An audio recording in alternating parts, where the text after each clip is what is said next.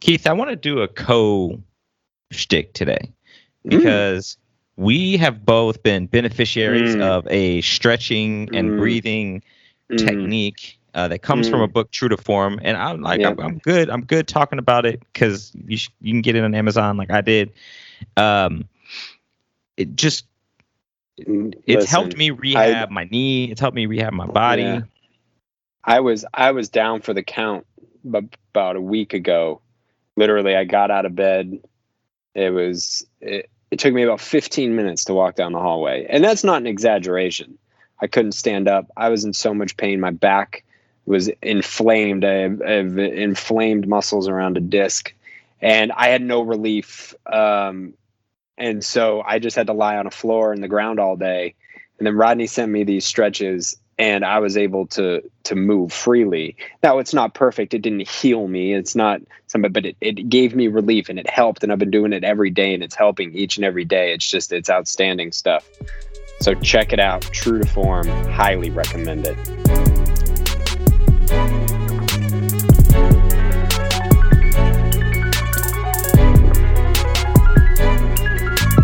We're back. Uh, this is season four, and we're we're talking about shared American ideals.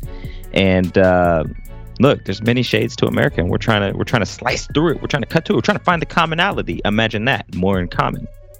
All of those things, from sea to shining sea, but seriously, uh, today we have so many conversations. We converse with family, we converse with friends, and I think a lot of times we forget the root of how to relate and connect is is compassion.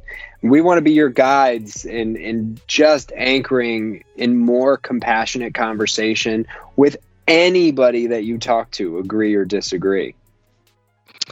And today we're with Jason Savak. Some people say Siwak and he's okay with that. Uh, but it is actually Savak, um, and we we get into a lot of things. We we get into politics. We talk. He's very interested in politics, and we talk about it. We talk about his background, growing up as a not overly privileged young man, growing up in two different well privileged in one world and not privileged in another world and how that formed and molded him into where he is now. We talk about changing political parties or having to vote for one political party that you don't necessarily support because it's the only way to get the candidate that he cared about.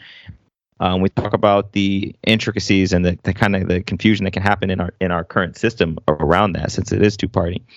Um, and yeah, so those are some of the main things we talk about. We really, really enjoyed this conversation. We're going to have Jason back. Uh, probably going to do some more content with him later because he's got some big ideas and hopefully some of his plans for the future pan out. Uh, but yeah, before we get so, going, and and hopefully this interview doesn't hurt those those chances, right? Um, but seriously, before we get into this awesome conversation with Jason, just a reminder: check us out at moreincommonpod.com, where you can find all things more in common pod related, including our consulting. Um, and then as you're listening to this, and if you like this episode, give us a like. You know, leave a comment if you if you're feeling a little punchier. And if there's someone in your life that you think could benefit from more compassionate conversations and hearing people's stories and just, you know, hearing from these wonderful people, share it out. Let them know we exist and let's let's uh, spread the cause of anchoring humanity in compassionate conversation. Before we get into it, I just want to talk about audible.com because I love it. I do audiobooks all the time when I'm driving around LA. It's how I love to, it's, it's my preferred way to get books in, frankly. Specifically, I want to talk to you about Neil Gaiman's The Sandman. It's coming to Audible July 15th. Now, I've put off reading this graphic novel and this series of novels because, well, I just got a lot going on, but I'm going to get it. It's in my pre order list right now. Uh, you should think about it. If you've never used Audible, you get a free book, and you can go to our website and click the link and use that to get your free book. We do get a little on the back end, and we appreciate you for the support. So, Neil Gaiman, I would also say Nor- Norse mythology, really good book. The Audible book is actually read by Neil himself. I really appreciate how he puts his personality into the writing. A little bit funny, uh, some new stories or, or twists, new twists on stories uh, from the Norse world. that my fantasy nerd self likes. Companies like Walmart, I don't know if we're allowed to call out companies uh, by name here, but companies like Walmart who pay their employees so little and cap them right before getting uh, health benefits, like cap their hours right before getting health benefits. And then those folks have to get subsidies from the government. That doesn't mean the government is subsidizing those people. I look at that as the government is subsidizing that company.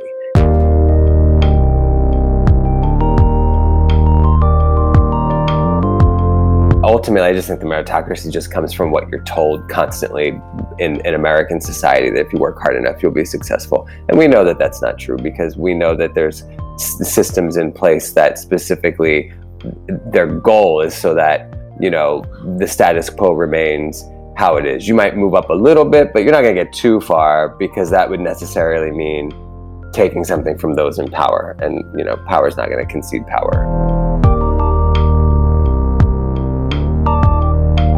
Welcome back, everybody. This is the More in Common podcast. I am one of your hosts, Rodney, and today we are with Jason Savak.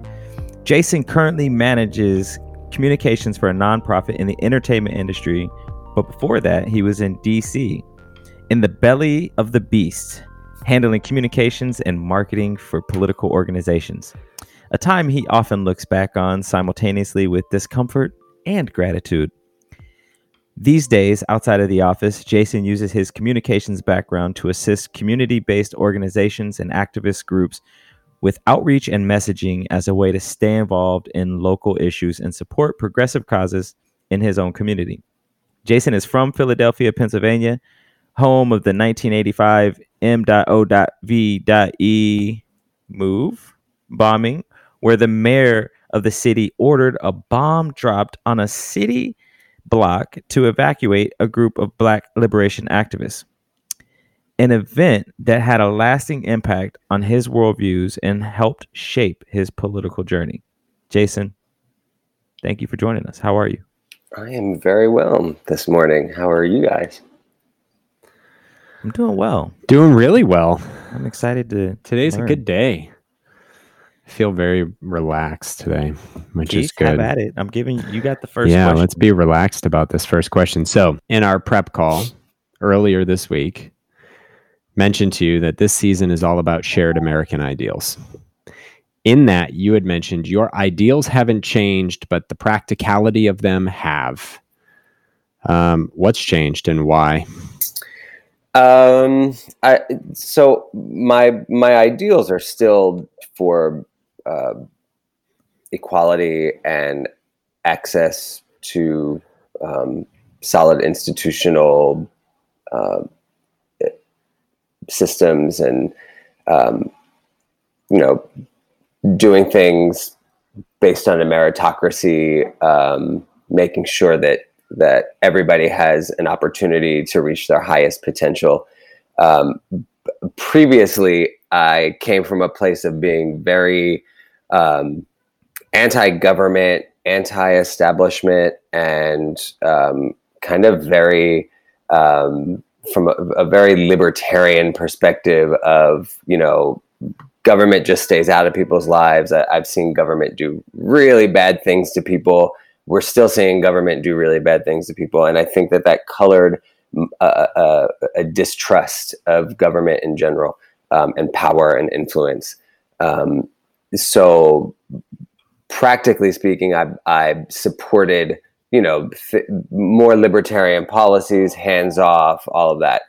Uh, over time, when you're involved in communities and you're seeing things not changing and you're seeing how a lot of those ideals that I believed in, or, or not ideals, ideas that I believed in, um, actually hindered the the the upward mobility and forward movement of people um, and kind of kept the status quo in place. That forced me to reevaluate where I was coming from and my practices and um, how how how it actually is a detriment to people. Um, you read and you mentioned in in the bio uh, in the intro that um, uh, when I look back at my time in DC, that I look back on it with discomfort and gratitude.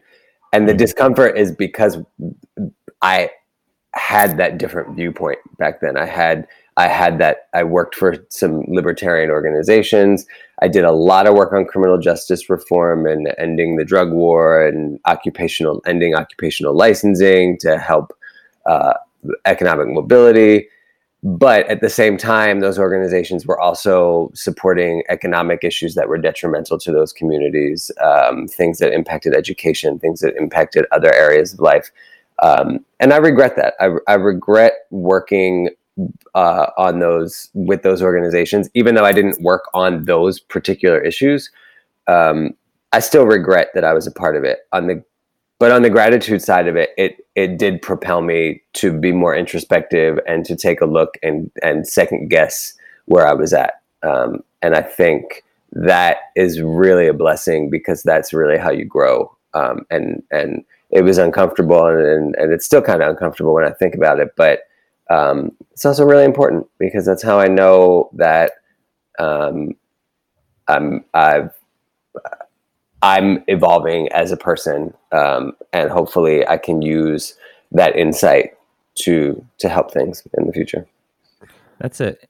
And sh- well, there's some stuff there. Um, There's a lot wanna- of stuff there. I want to attempt to do something different than we normally do, since we are talking American ideals, and you talk a little bit about your switch. And I happen to know that uh, at one point you were a registered Republican, and then you are no longer.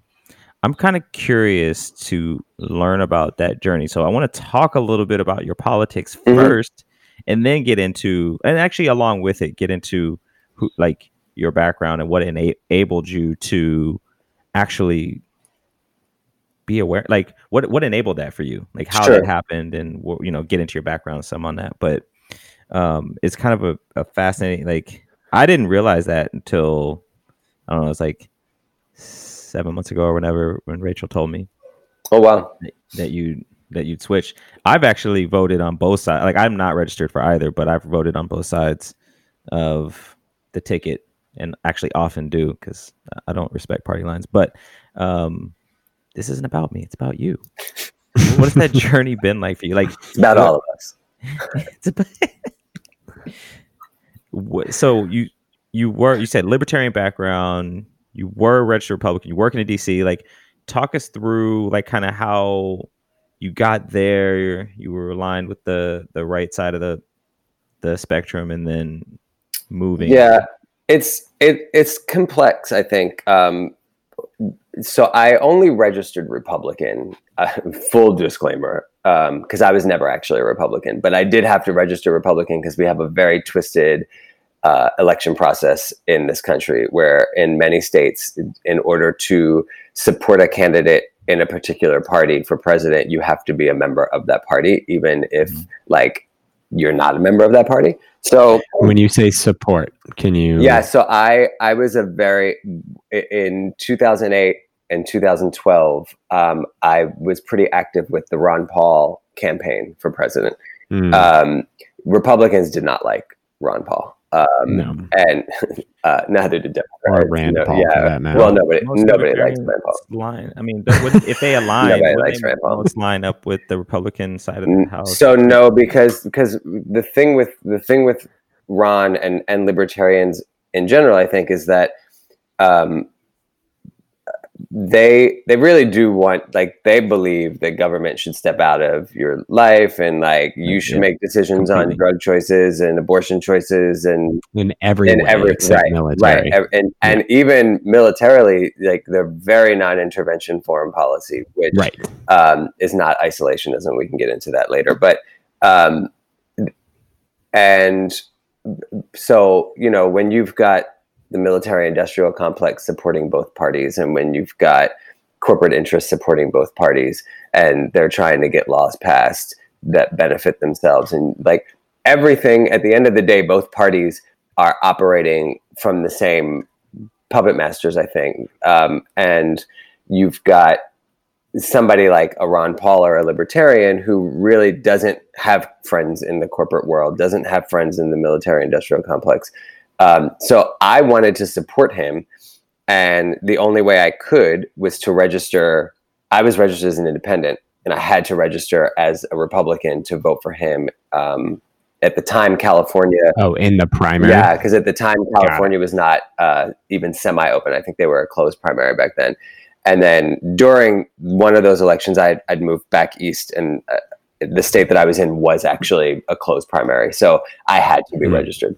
Um, Yeah. I switched that registration in 2016 when I supported Bernie Sanders in his primary nomination against Hillary Clinton.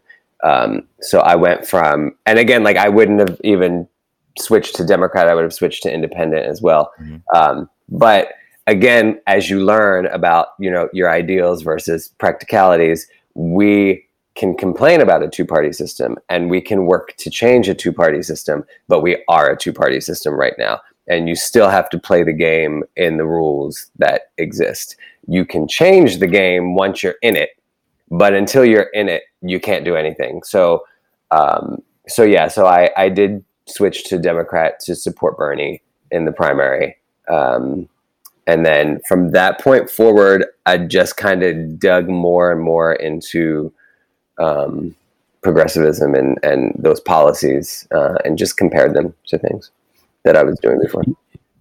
You said before that your ideals of equality, access to institutional systems, meritocracy, the idea of them or the ideal of them hindered the upward mobility of others. What is that observation?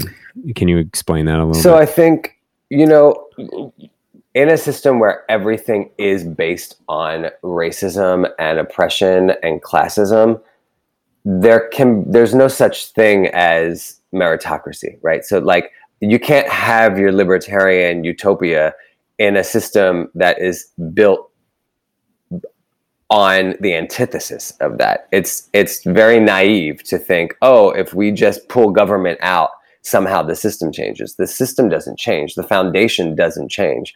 We have a capitalist system, and capitalism necessarily requires disparities between poverty and and wealth.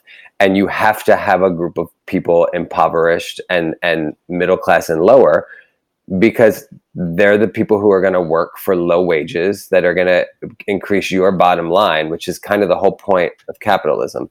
So if that's what our system is built on, whether it's slavery or whether it's uh, indentured servitude or whether it's minimum wage laws that do not provide any realistic living salary, Prison Um, labor. yeah, prison labor, exactly.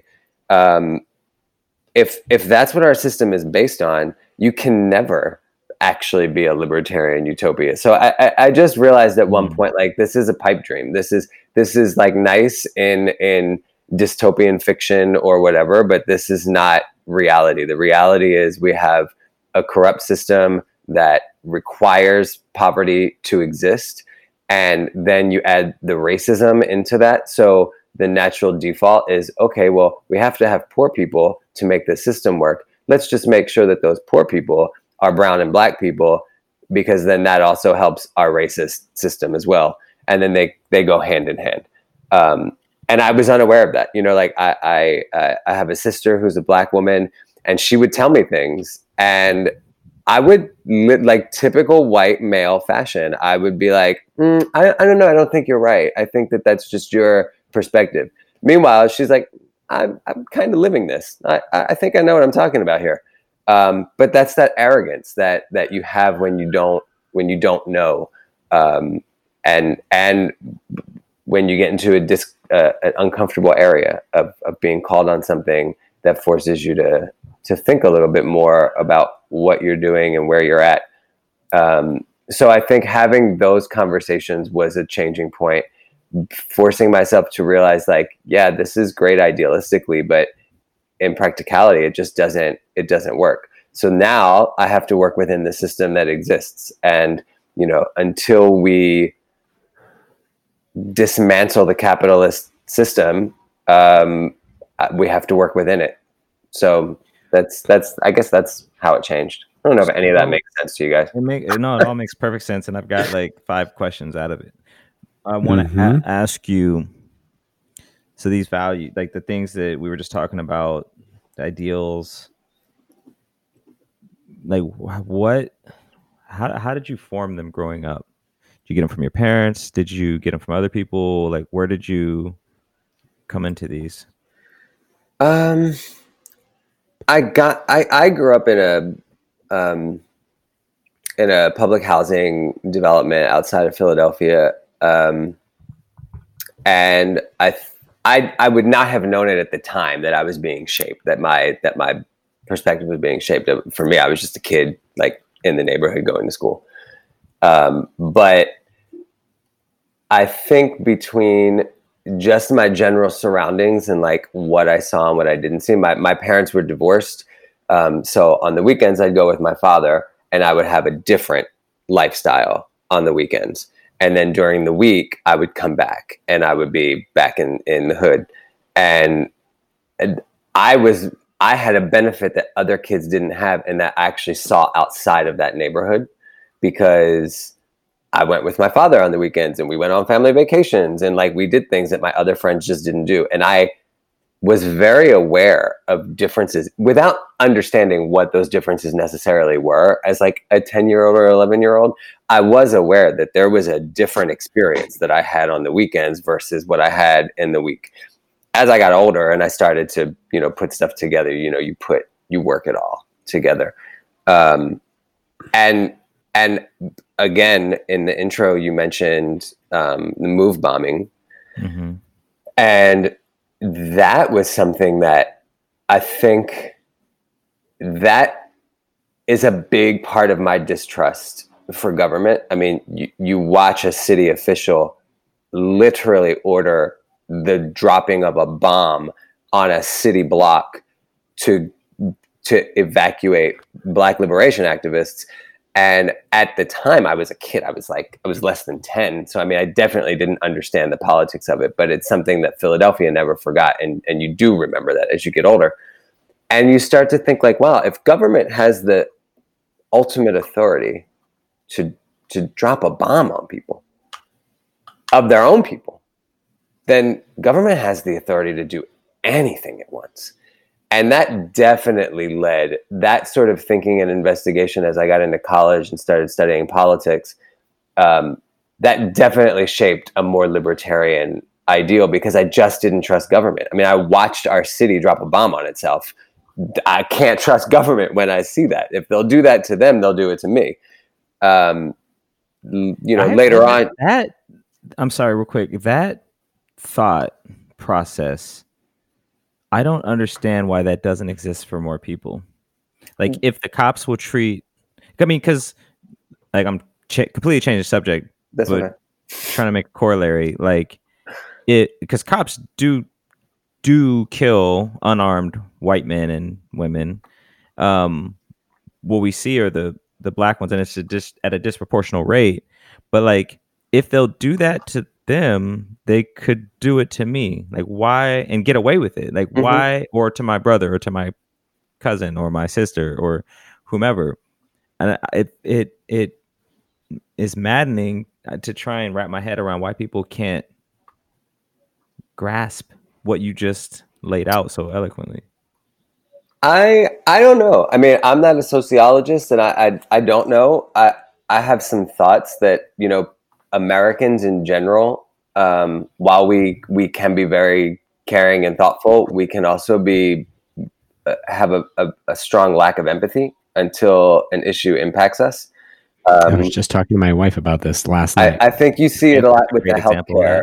I think you see a, a really good example in the healthcare system, right? Like everybody's off like we shouldn't have universal healthcare, we shouldn't have universal healthcare.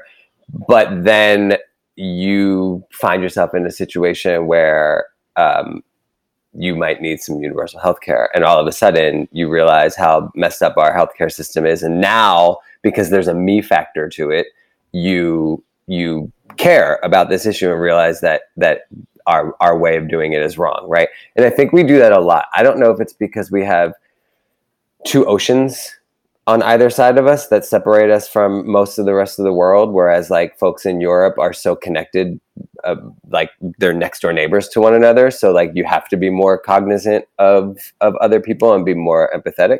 I don't know if it's that. I i, I don't know what the reason is but i do think that that we have a tendency to think this can't happen this doesn't happen to me. I'm not breaking any laws. If a cop is shooting you it's prob i mean you're not just an innocent person. Something you must have done something to be in that situation. So just don't do that something. What i hear a lot from people is like well you should have just complied. But if it happened to them then it then they would understand like i did comply and i was still tased or shot or whatever. We live in a i mean america the the is based on individual performance and and individuality, right? And as a result, there are good and bad things that are associated with it. And we don't think of the community in our actions. We're taught to believe I built this up, you know, the bootstrap argument. I built it up. We don't think about all the people that helped us out along the way, the luck that might have happened or played into whatever success that we had. As hardworking as you may have been, the the construct. So as a result, like you look at COVID, there are confirmed 3.5 million diag- um, uh, positive cases. Right, that's that's been tested. That's one percent of our population. So even if you e- extrapolate that out to double it, as it relates to people who didn't get tested or people who are carriers uh, asymptomatic, let's say it's 7 million, that's still 2% of our population. So guarantee the vast majority of us don't know anybody with COVID. And even further, we probably don't know anybody that's died from it, or we probably don't know anybody that's been really, really ill from it. So as a result, people are like, well, it's really not that big of a deal.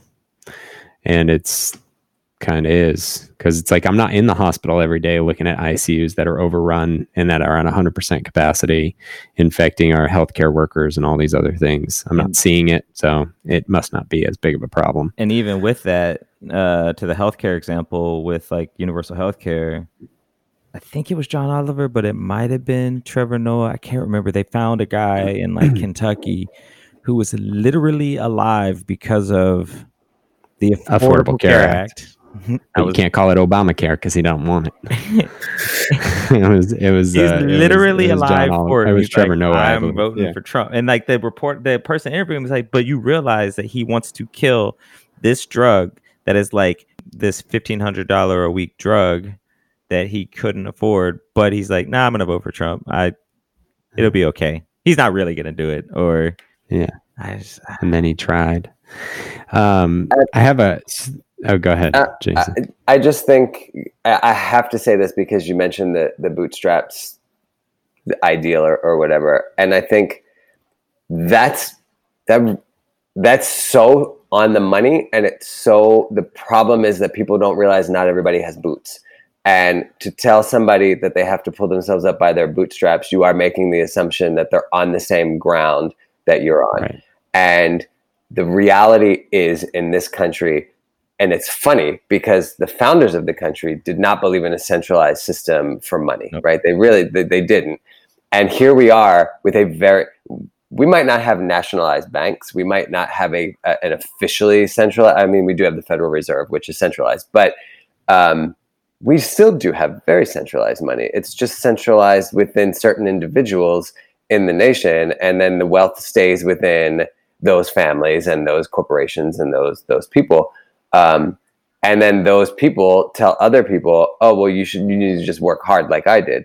And it's like, okay, well, you didn't come from 400 years of oppression. You didn't come from uh, a, a, ghetto or a poor neighborhood or from a school district that's funded on tax dollars and a poor neighborhood that doesn't have many tax dollars. Like to say, pull yourself up by your bootstraps is such a, a lazy way out of having a real conversation about it because we we really don't all have and, and, it's yeah. it's also full of i mean so, it's full of all kinds of hubris including the fact that nobody does did it alone. everything alone. You, it's just not even yeah, possible it's like impossible. It's, right. it's completely disregarding every single employee you ever had or anybody that if you, you ever partnered with if or, you did it alone, you would probably, and and I don't mean this flippantly, you would probably kill yourself from Well, isolation, It's also right? it's also hella ironic because you have politicians talking about this sort of thing and literally you cannot get anything done in politics alone you have to have Yeah. help to get it done Yeah. but it's Yeah. but it's these same people who are saying you got to do it yourself like you're not in You you're not even in office because of yourself you. right you're not even in office because of yourself It's, it's impossible to do it alone. So I so I want before there are a couple of places I absolutely want to go in, but I want to go back to your background, tying to this bootstrap argument, the meritocracy of value, the ideal. Going back and forth, um, what was your perspective of? So you lived with your mom full time. I don't want to presume any positive or negative relationship with either parent. Your dad lived a different life. You went on vacations and did all that stuff. How did meritocracy come from that dichotomy? Um, I think that was just what was drilled into me. I don't. I don't even think it's it's really that deep. It's just you go to school and you're taught. You know, you work hard and you'll succeed. You do this and you'll succeed. Mhm. So you believe that. I mean, that's that's what you know. We're not taught the, the bad history of the U.S. We're taught all the. But did stuff. your mom work hard and you were still in public housing? Um, she worked when she could. Um, she Mhm. had uh, a few. Um, she had a few issues, so um, she not, nothing like drugs or, or anything like that, but just um, some anxiety and mental health issues. Um, so she worked when she could, um, but she always. I mean, she always made sure we had what we needed. She always made sure that. Um, uh, like we never we never went hungry we never went out of electricity we never went without clothes we never went without anything like that people had it much much much worse than than i had it even in even in that neighborhood um, it was not like i was living in abject poverty we were just poor um, my dad was uh, an educated guy. He was a civil engineer. He uh, he had a college education had a master's degree. I mean like he was so for him it was all about his he was i'm a first generation american on his side of the family. And his family was very you know you you work hard at school you work hard at college you do this. You know if, if he got a b plus it was like why isn't it an a? So that sort of family and i just think you know my mom wanted me to have a better life than what we had. So she instilled working hard on me. And my dad did the same thing. Um, but ultimately i just think the meritocracy just comes from what you're told constantly in, in american society that if you work hard enough you'll be successful. And we know that that's not true because we know that there's s- systems in place that specifically their goal is so that you know the status quo remains how it is you might move up a little bit but you're not going to get too far because that would necessarily mean taking something from those in power and you know power is not going to concede power in, Well, the way. best and the best lies stem from truth, right? Right, Like, right. if you're white and male, it's 100% true. right right If and you're white, it's partially true. If you're black, it like if you work hard, you're better off than if you didn't work hard, but it still doesn't guarantee where you're Right. going to go. Yeah and And and people have centralized power or the belief of power, and power is a centralized construct Right. that says I have it, you can't have Right. it. It's like if more of us said, "Okay, you have your power, I'll get my own." I mean, government changes that dynamic considerably, but we're not all trying to be the president of the United States. Right. I guarantee most of us aren't. right i would not want that job um, I would not either. Yeah Um, and so so i think that's where and also um it's something that I- i don't think I, I i'm sure rodney you don't know um i was a, a high school dropout. So i um i went through a a, a thing in in my like mid-teens. Um i wouldn't even call it rebellious. I was just very like I was coming to terms with my sexuality. I was dealing with the death of my father. There was like all sorts of stuff going on in my world. And I just had, you know, very low self esteem and, and, and, and hard just issues. Um, so I dropped out of school almost like just to be done with this part of life and get to work and do whatever. And it was the worst decision I ever made. And within like six months of working my butt off from like 5 a.m. at a factory uh, or at a warehouse, not a factory, a warehouse, um, it I just realized like, wow, I made a terrible mistake. And like my my mom would constantly tell me, you know, you can still go back, you can still go back. This doesn't have to be a permanent thing. And I did go back and I I ended up finishing high school at pretty much at the same time as my class. I just did it homeschooled instead of in in the actual class. Um, and I think that then reinforced the idea of meritocracy. I I think that it reinforced the concept of I made a mistake. I had to own the mistake. I had to work past the mistake, and then I can be something. And again, like, sure, that's true, but that's because I had family that were pushing me, that reminding me that I am worth something, that I can change things, that I that I don't have to just live with this mistake. I can get past it.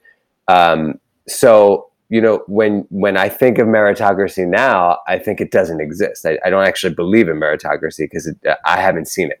Um, but my experience when I was in the thick of it, it's like you can't see the forest for the trees. Like I'm in the thick of it. It seems like it's meritocracy, but I'm unaware of all the other factors that are actually shaping the decision that I'm making. Um, and it took a long, it took many, many, many, many years for me to to realize that. Like i like probably like 20 years for me to actually make that realization. So there's this um weird in all of what you just said and something i hadn't thought about so i'm i'm evaluating a new thought um so bear with me dangerous on the principle of meritocracy like meritocratic approach is based on the social um expectations of individuals.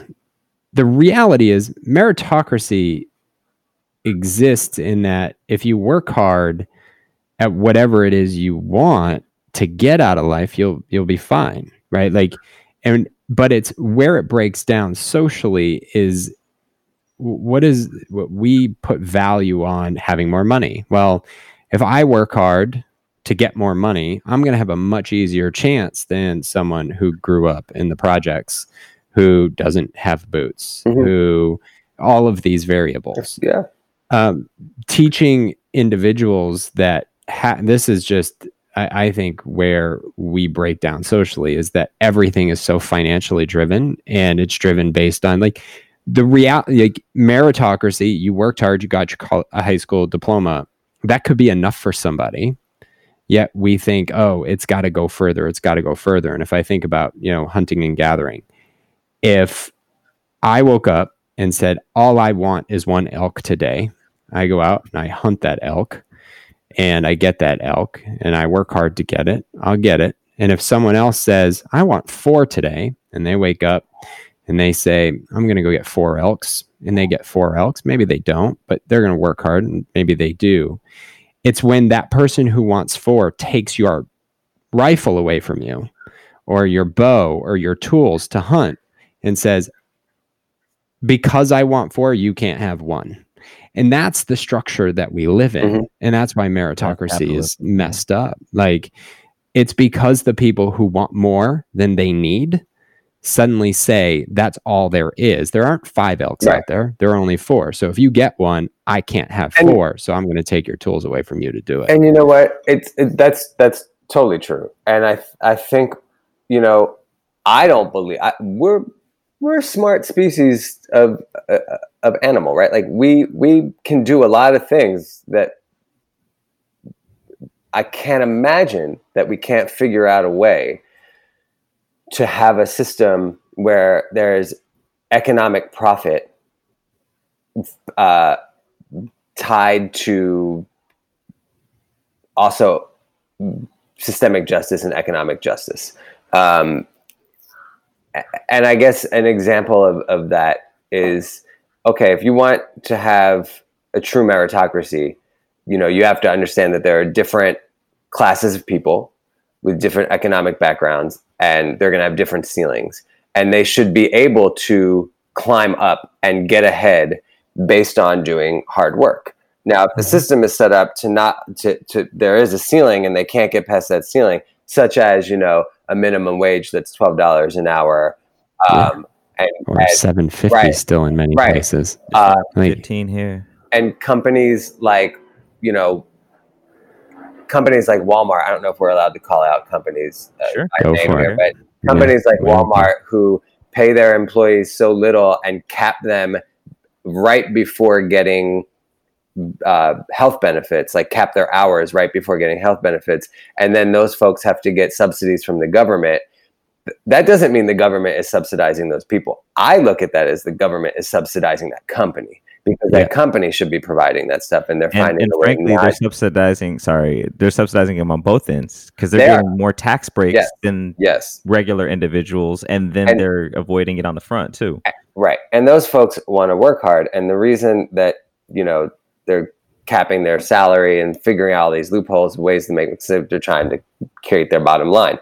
If you wanted to make something more meritocratic, or you wanted to um, even the playing field a little bit, and this is this is slightly off topic. I'm sorry, I will tangent No, a know. lot, and I No, yeah. apologize.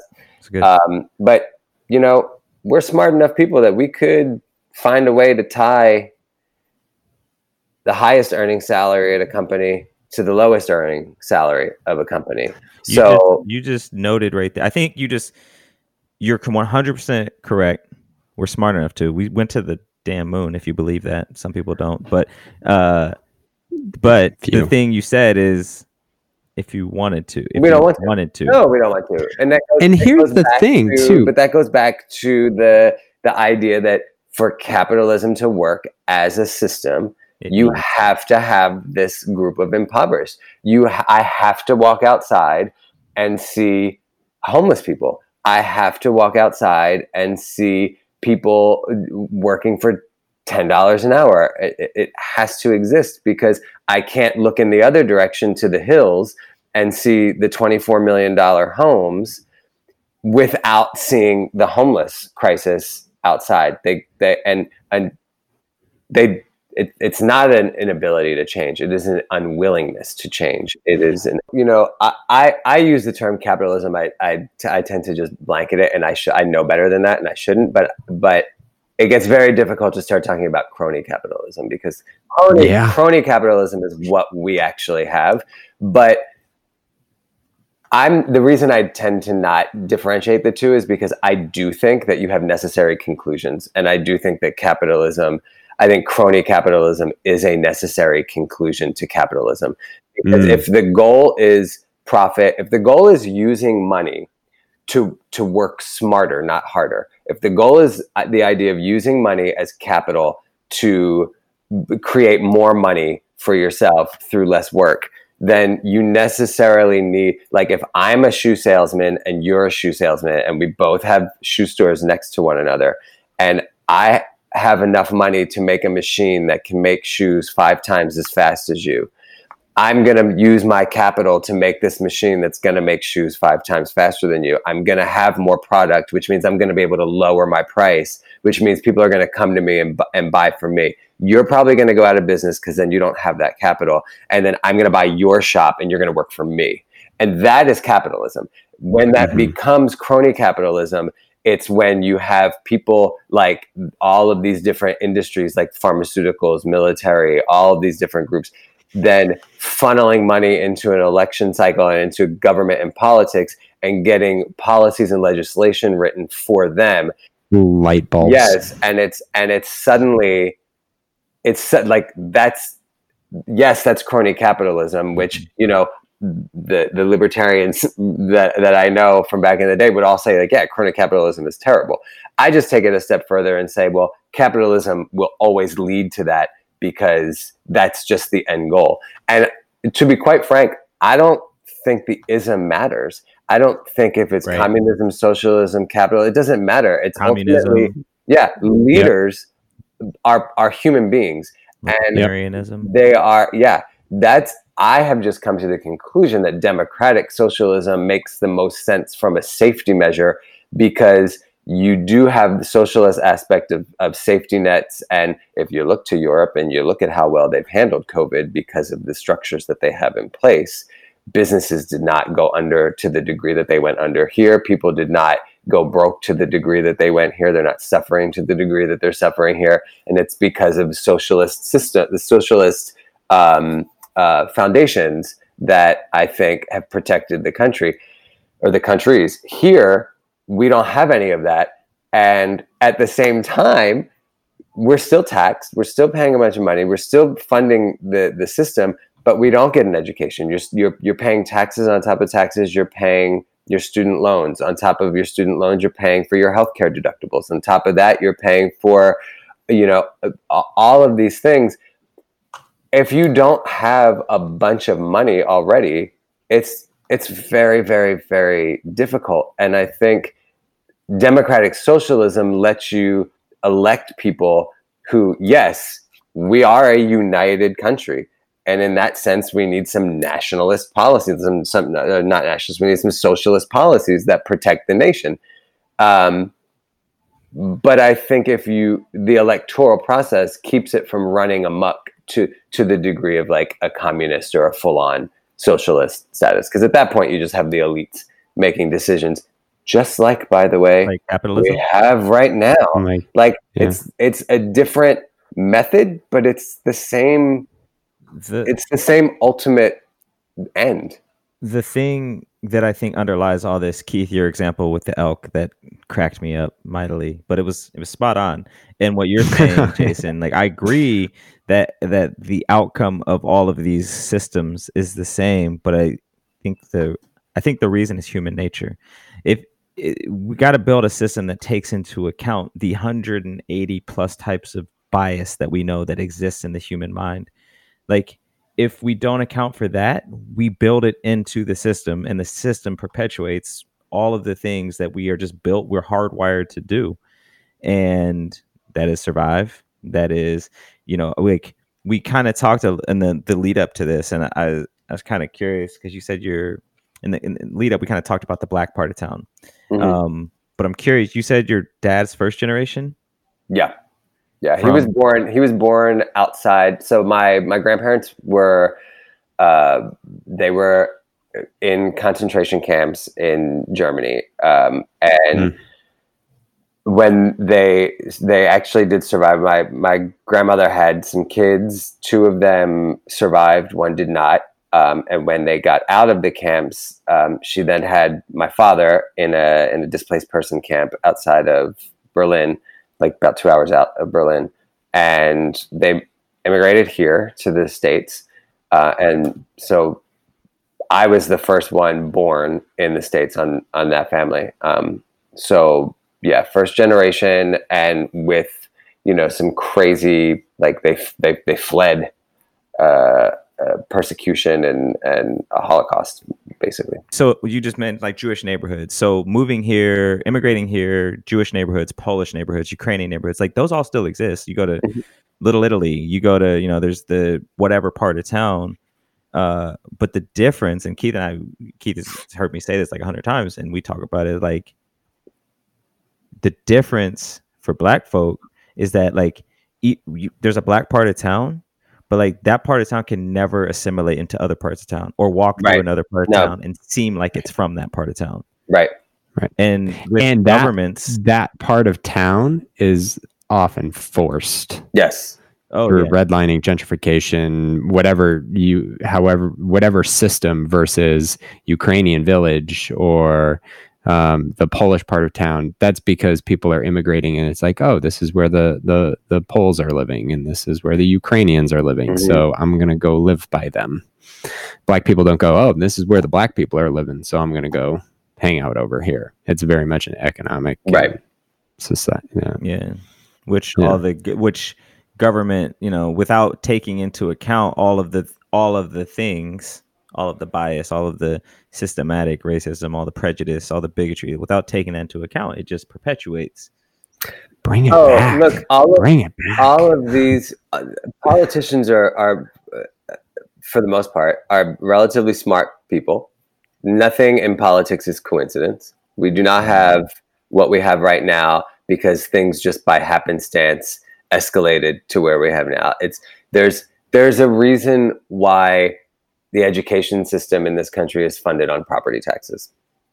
And mm. if you live in a poor neighborhood, property taxes are low. In the north especially. Yeah. And over here in LA. And one of the one of the best examples I can use, and this is going back a, a long way, so this might not be actual current now, but it was when I was in college. Um, I went to school at, at DePaul in Chicago, um, and about 45 minutes north, there was a, very wealthy town. Um, and I, I, did a paper on affirmative action and um, uh, disparities in, in education and employment. Um, and when I was doing my research, I found this city that was about 45 minutes north of Chicago, very wealthy, affluent city. College or the school, the high school was like mad modern. They had Dow Jones. Barrington. I don't remember the name. I would know it if I heard it, but I forget yeah. now. This is like so it's not Barrington. This is like a long time ago. Um, yeah. But it was they had like a Dow Jones hookup in their school, and like the kids were taught the stock market and this whole bit. And it's like wild. Like you are training these kids to run the world, right? This is great. But you go 45 minutes southeast in the opposite direction to East St. Louis, Illinois, and or East St. Louis, Illinois. Um, and this this school districts were some of them didn't have running water. They didn't have enough books. Kids were sharing books. Some of the classes were held in trailers because some of the classrooms were so dilapidated.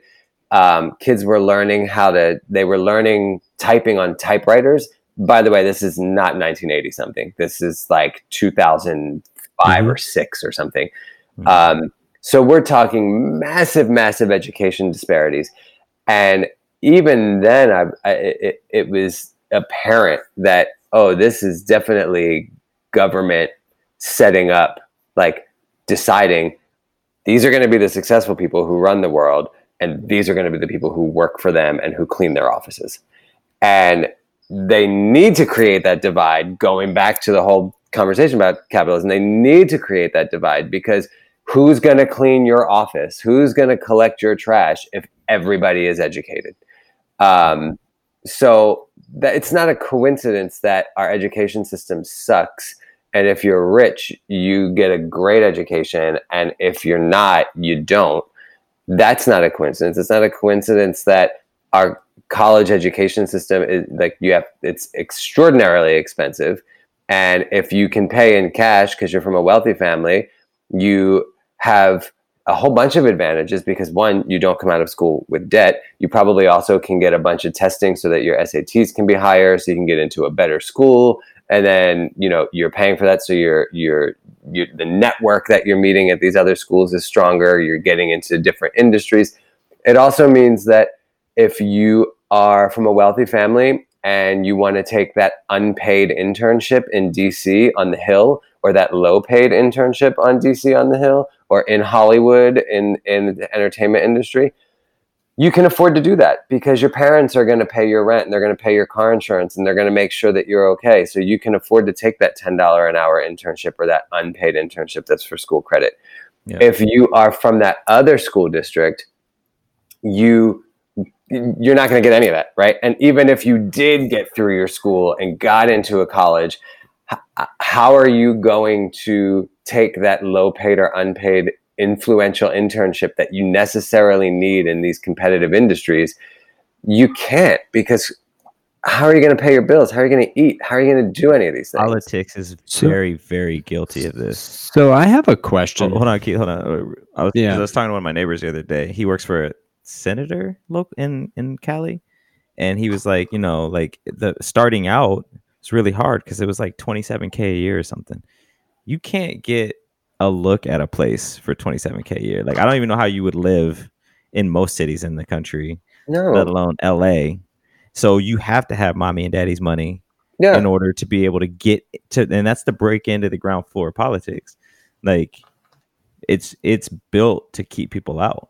Look, I'm not saying they don't exist by any means, but I am going to tell you that my time in DC, I was there for four and a half or five years.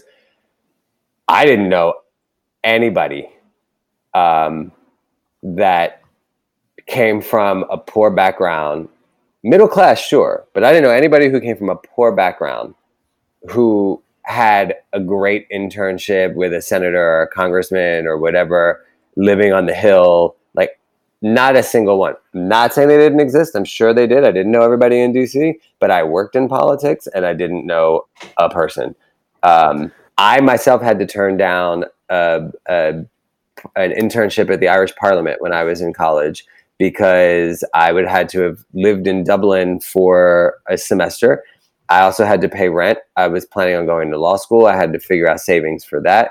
And I worked at a restaurant. So the reality of like, yes, I would get a stipend doing this internship, but I wouldn't be saving anything. I would still have to pay my rent back in Chicago. I couldn't do it. I had to turn it down. Um, I think like 10 people uh, around the country were selected for this internship or something. Wow. And I was mm-hmm. one of them. And um, I had to turn it down because I just didn't have the access. That would not be the case for some of these other people and that's by design and that's that's all i'm saying is that this stuff is not mm-hmm. coincidental so when we talk about bootstraps got to talk about that yeah so i have to ask this question as we have 13 minutes left and i oh gosh think it's going to be the last one before rodney asks his final question because i think it's going to be a deep one your grandparents in concentration camps instituted by the Nazi government. We talk about school systems. We talk that have been built by state and local governments, as well as federal governments, to segregate economically and create one of the worst first world country education systems in, in the world. You have MOVE, the bombing um, instituted by local government in Philadelphia to disperse um, uh, activism.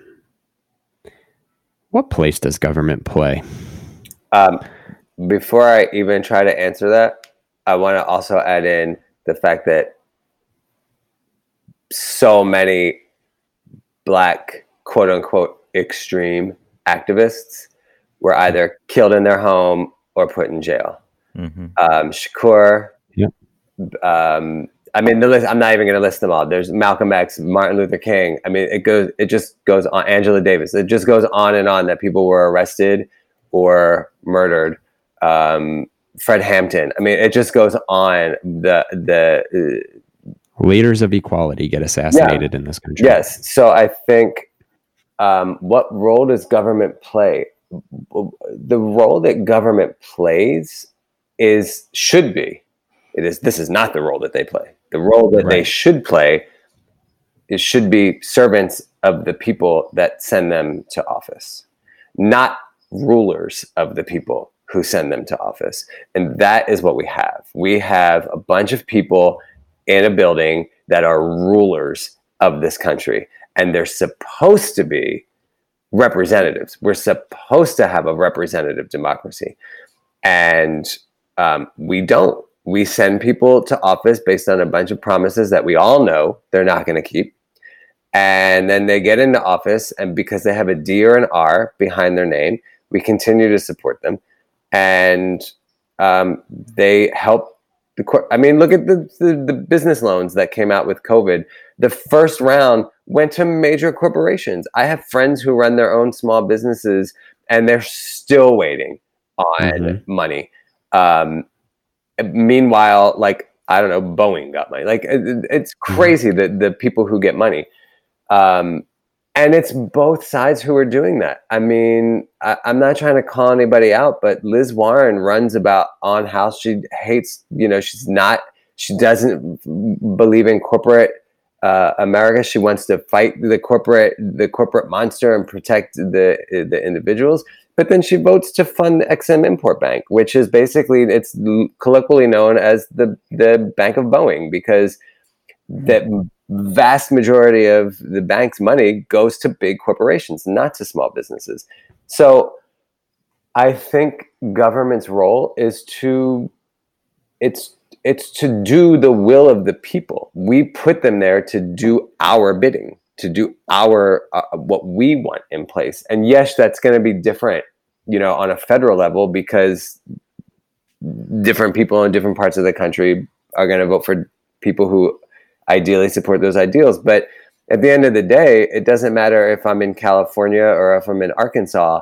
All of our people still support prison industrial complex. They still support military industrial complex. They still support unions and and uh, um, corporate greed and and I mean we couldn't even put a freeze a moratorium on rent or mortgages during a time where 22 million people are without work because of a pandemic. We didn't even want to freeze. We put a pause on evictions. Great, big deal. So, three months, four months after the lockdown comes up, people are months back on rent, and then they, they get then they get evicted they get instead evicted. of now. But we don't care about that. We um, we as in the reason I, will when everybody's on the street and we're like, oh, whatever. no, Rodney. And I, no, Rodney. They're already on the street. That's true. There That's are true. tent cities everywhere around Los Angeles. Yeah. And Mitchell O'Farrell does nothing. Garcetti does nothing. Newsom does nothing. Nobody does anything it's because true. they're not there for us. They're there for them. There's this, um, and the reason I asked that question because we've we've deferred to the system which is um, a, a, belief that the system is doing what it is designed to do, and in essence, it is based on the people that are in power. Oh, but we don't. Works. it does, but the system that the ideal, like you said, that that was supposed to be put in place um, for some at the time, did then what it was supposed to do, and we defer to these things and the question then comes okay, so the system is clearly not working for everybody the way it was supposed to. I see government playing a check and balance to a, uh, an economic system, right? Um, socialism or, or or democracy are are government institutions that are hand in hand with an economic system like capitalism, though we've somehow become a capitalist government which is amazing. Um, and it totally ruins everything. So, how do we get to a place where our government comes back to serving the people? So, can I can I say something super quick? Yeah, it never has. Like no, the, the, it never has. The, the premise no. of that question is off. It was built on people's backs. It was built on displacing indigenous Americans. It was built on mm-hmm. cat and on chattel chattel slavery. Like that's the fundamental principle. Like people call it the original sin. It's not the original sin. It's mm. the fundamental principle of this. You know, every every mm. July Fourth we celebrate Independence Day, which is literally a marking of celebrating the genocide of a native people so that we could claim independence of their land. Like it's bonkers. It's totally bonkers. I'm not saying don't celebrate July. I'm not celebrating. I'm not saying don't celebrate your nation, but I am saying let's keep things in perspective. What are we let's celebrating? Be, let's yeah. be honest about what it is we're doing. Um, and if you really want to change, to, to answer your your your question, Keith, if you, if you want to change how to get the government to work for the people, I'm going to tell you that the, the very first and most obvious step is major, major, major overhaul of campaign finance. Mm-hmm. As long as I agree there, as long as campaigns are funded by individuals or PACs, as long as it is not a national fund that everybody gets dispersed equally and you're all working off of the same amount of money, and as long as it's about who can donate the most, it's always going to be the laws are always going to be for who can donate the most. That's always going to be the case. You got to get all public money, or I'm sorry, all private money out of politics. It, I just heard the other day that Susan Collins um, the person running against Susan Collins in in Maine raised 17 million dollars last month. Like in a month? In a month. For for for a for a state senator. So why why like why wouldn't ads for for politicians be free on like public access? Well, you got to make I'm go off on a tangent. I'm sorry. I know we're running short on time, but you got to, you have to make news media mandated nonprofit. You have to make our healthcare Mm. system mandated nonprofit. You have to make our education system mandated nonprofit. Anything that is crucial and vital to American life, to to to em- empowering people, has to be made nonprofit. Because when you put in the, the the profit side of things, all ethics goes out the door, and it becomes about money. Back to so human animal. you, you yeah. So yeah. I, man, Yeah. police, healthcare, and then that would change how we look at nonprofits. Everything. That would be wild. everything. Jason, I want to th- first thank you. I learned a couple things, which I, I mean, I guess that typically happens, but I learned some things. Thank you for breaking down cronyism for everybody, uh, and just opening up on the story. Like a lot of good stuff here. Um, yeah, this was fun. it was Thank fun. you for joining You us. got, you got to stop being so engaging so we can have more interviews and less prep time. Uh, um, bring me back on. Bring me back on. We'll talk. Yes. We'll talk again. Um, give me a year. We actually really like talking about politics. Most people don't. Most people shy away from it because it's politics and so it's got to be contentious. So yeah, I think we definitely will have you back. We like to close every episode with the same question, and that is, how do you? What do you want to leave this audience with? Uh, you know my my my life's motto is basically to leave things better than they were when you arrived. To to to give more than you take, and I hope that after hearing this conversation, listeners might you know look into some of those books that we discussed earlier into some like look into move look into some of these things that have happened and even if you disagree with what i'm saying i hope that i would leave you with a desire to look into this stuff at a deeper level than what we're shown on the nightly news and to actually question what it is that you're being told and to know that you as an individual can absolutely make a difference. You won't make the difference and you like get over your ego if that's what you want cuz like you're not going to make the difference. But you can make